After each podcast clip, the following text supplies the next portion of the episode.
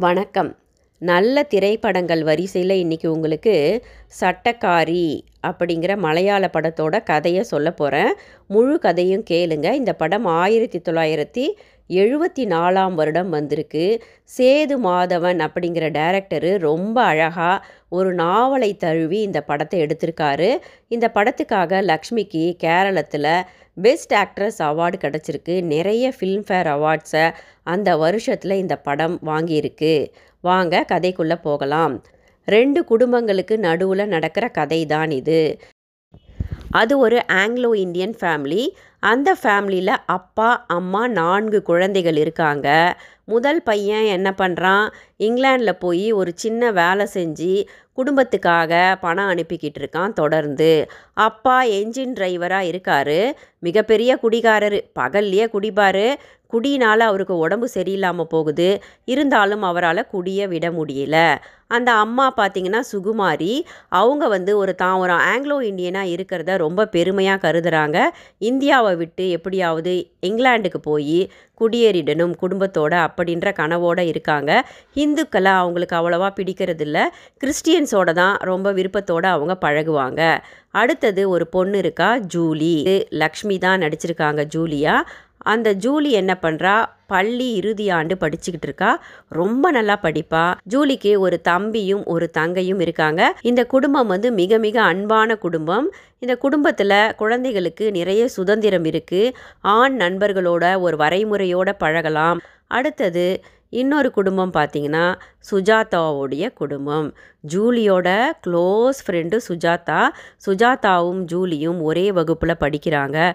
சுஜாதாவின் அண்ணன் தான் சசி. சசியா மோகன் சர்மா நடிச்சிருக்காரு. அவங்க அப்பா அம்மா இருக்காங்க. அவங்க அப்பா வந்து ரயில்வேஸில் மிகப்பெரிய அதிகாரியாக இருக்கார். அம்மா ஹவுஸ் ஒய்ஃபாக இருக்காங்க. ஆனால் அவங்க ரொம்ப ஆச்சாரம் பார்ப்பாங்க ஆச்சாரத்தை அதிகமாக கடைபிடிக்கிறது அந்த குடும்பத்தில் சுஜாதாவுடைய அம்மா தான். லக்ஷ்மி தினமும் பள்ளிக்கு போகும்போது தோழியோட வீட்டுக்கு வந்து சுஜாதாவை பள்ளிக்கு அழைச்சிக்கிட்டு போகிறது வழக்கம். சுஜாதாவுடைய அண்ணன் சசியை தினமும் பார்க்குறா சசி வந்து கல்லூரியை முடிச்சுட்டு வேலைக்காக காத்துக்கிட்டு இருக்கான். அவனுக்கு ஜூலியை ரொம்ப பிடிக்குது. ஜூலியை காதலிக்கிறான் ரெண்டு பேரும் கண்களாலே காதலிச்சுக்கிட்டு இருக்காங்க. ரெண்டு பேரும் காதலிக்க ஆரம்பிச்சிட்டாங்க. ஒரு முறை என்ன பண்ணுறான் அந்த சசி ஜூலியோட வீட்டுக்கே வரான். வீட்டுக்கு வந்து என்ன ஜூலி இப்போல்லாம் நீ வர்றதே இல்லை. உன் ஃப்ரெண்டு உன்னை கூப்பிட்டு விட்டா. வந்து பாரு அப்படின்னு சொல்லிட்டு போகிறான் உடனே ஜூலி என்ன பண்ணுறா அவங்க அம்மா கிட்ட அம்மா நான் போய் சுஜாதாவை பார்த்துட்டு வரேன். ரொம்ப நாள் ஆகுது பார்த்து அப்படின்னு அம்மா கிட்ட பர்மிஷன் வாங்கிட்டு சசியோட வீட்டுக்கு வரா. சசியோட வீட்டுக்கு வந்த ஜூலிக்கு ஆச்சரியமாக இருக்குது வீட்டில் யாருமே இல்லை. பின்புறமாக இருந்து வந்த சசி ஜூலியை கட்டி பிடிச்சிக்கிறான். ரொம்ப சந்தோஷமாக ரெண்டு பேரும் இருக்காங்க.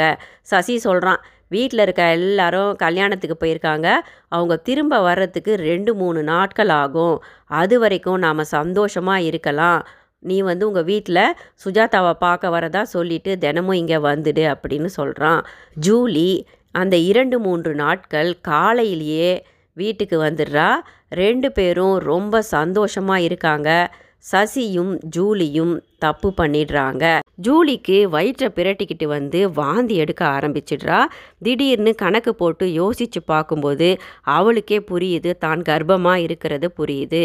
மூணு மாதங்களுக்கு மேலே ஆயிடுச்சு. தான் கர்ப்பமாக இருக்கிறத காதலன் சசிகிட்ட சொல்கிறதுக்காக சுஜாதாவோட வீட்டுக்கு ஜூலி கிளம்பி போகிறா அவள் போகிற தருவாயில் அங்கே சசி நல்ல ஒரு வேலை கிடச்சி வடநாட்டுக்கு கிளம்பி போகிறதுக்காக காரில் கிளம்பிக்கிட்டு இருக்கான். அங்கே போன ஜூலி ஊமையாக எதுவும் பேசாமல் அப்படியே வீட்டுக்கு திரும்பி வந்து அழுது தீக்கிறா. அழுதுகிட்டே இருக்கா. என்ன செய்கிறதுனே அவளுக்கு தெரியல. ரொம்ப இள வயது வேற ஜூலிக்கு. நாட்கள் நகருது. வயிறு கொஞ்சம் கொஞ்சமாக தெரிய ஆரம்பிக்கும்போது ஜூலி பயந்து போய் தன் தாய்கிட்ட தான் கர்ப்பமாக இருக்கிறதையும் அதற்கு காரணம் ஹிந்து பையனான சசியும் அப்படின்னும் சொல்கிறா அவங்க அம்மா கோவம் வந்து ஜூலியை போட்டு நல்லா அடி அடின்னு அடிச்சிடுறாங்க. இந்து பையனுக்கு திருமணம் செஞ்சு வைக்க அவங்க அம்மாவுக்கு துளியுமே விருப்பம் இல்லை.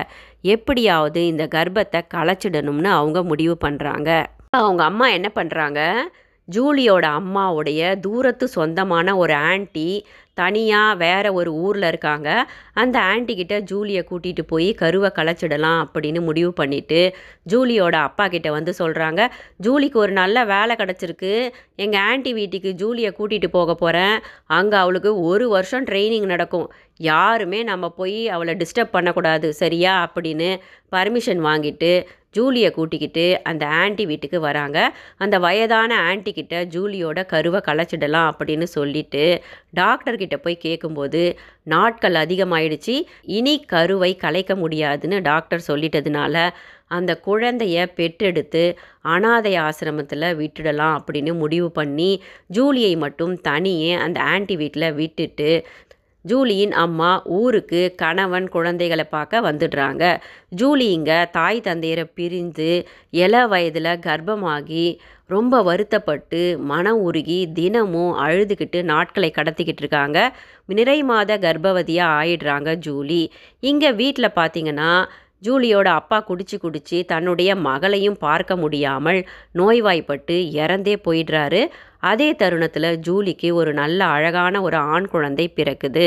ஆண் குழந்தை பிறந்த பிறகு ஜூலியின் அம்மா ஊருக்கு வந்து மகளை பார்க்குறாங்க இப்போ மகளை அழைச்சிக்கிட்டு போகிற தருவாயில் ஜூலி தாய் பாசத்திலால் அழுது புலம்புறா. நான் வரமாட்டேன். என் குழந்தைய விட்டு என்னால் வரவே முடியாது. என் உயிரே போனாலும் என் குழந்தைய நான் விட்டுட்டு வரமாட்டேன்னு அழறா. அம்மாவுடைய கால்களில் விழுந்து கெஞ்சி அழறா. ஆனால் அவங்க சொல்கிறாங்க உன் தம்பி தங்கைங்களோட வாழ்க்கையை யோசிச்சு பாரு. உன்னோட அப்பாவுமே இறந்து போயிட்டாரு. இந்த மாதிரி அடம் பிடிக்காத நீ. அப்படி அந்த குழந்தைய அந்த வயதான ஆன்ட்டிக்கிட்டேயே விட்டுட்டு ஜூலியும் ஜூலியுடைய அம்மாவும் ஊர் திரும்புகிறாங்க ஊருக்கு வந்த ஜூலி ரொம்ப வருத்தப்பட்டு வேதனையோட அழுதுகிட்டு தான் இருக்கா. அவளால் ஒன்றும் செய்ய முடியல. வறுமையின் காரணமாக வேலை தேட ஆரம்பிக்கிறா. சரியான வேலையும் அவளுக்கு கிடைக்கல. பிறகு தன்னுடைய உயிர் தோழியான சுஜாதாவை பார்த்து சொல்கிறா தனக்கு குழந்தை பிறந்துட்டதாகவும் அந்த குழந்தை தனக்கும் சசிக்கும் பிறந்த குழந்தை எனவும் இப்போ வளர்க்க முடியாமல் போயிட்டதுனால அந்த குழந்தைய அந்த ஆன்ட்டி வீட்டில் வயதான ஆன்ட்டி வீட்டில் ஊரில் விட்டுட்டு வந்துட்டதை சொல்லி அழறா. இதை யார்கிட்டேயும் சொல்லக்கூடாதுன்னு ஜூலி கண்டிப்பாக சொல்லிட்டா சுஜாதா கிட்ட. சசி வந்து ஊர்லேருந்து வரான். வந்தவன் உடனே ஜூலியை வந்து பார்க்கும்போது ஜூலி உடைந்து அழறா நமக்கு குழந்த பிறந்திருக்கு நான் இவ்வளோ கஷ்டப்பட்டுக்கிட்டு இருக்கேன். குழந்தைய விட்டு என்னால் பிரிஞ்சு இருக்கவே முடியல. அதுக்காகவாச்சும் நீங்கள் என்னை திருமணம் பண்ணிக்கணும். திருமணம்னு ஒரு பந்தம் கிடைச்சா என்னுடைய குழந்தை எனக்கு கிடச்சிரும். இதை நான் வேறு யாருக்கிட்டேயும் கேட்க முடியாது. என்னை தயவு செஞ்சு என்னை புரிஞ்சுக்கிட்டு உதவி செய்யுங்க அப்படின்னு கெஞ்சும்போது அவன் சசி சொல்கிறான் நானுமே உன்னை விரும்புகிறேன் உன்னைத்தான் நான் கல்யாணம் பண்ணிப்பேன். ஆனால் எனக்கு கொஞ்சம் நேரம் கொடு. குழந்தைய பற்றிலாம் இப்போ எதுவுமே சொல்ல வேணாம். நான் உன்னை விரும்புகிறத மட்டும் முழுதாக சொல்லி அம்மா கிட்ட பர்மிஷன் வாங்குறேன் அப்படின்னு சொல்கிறான் அடுத்த நாள் வந்து ஜூலி கிட்ட சொல்கிறான் அம்மா உன்னை மருமகளாக ஏற்றுக்க ஒத்துக்கிட்டாங்க.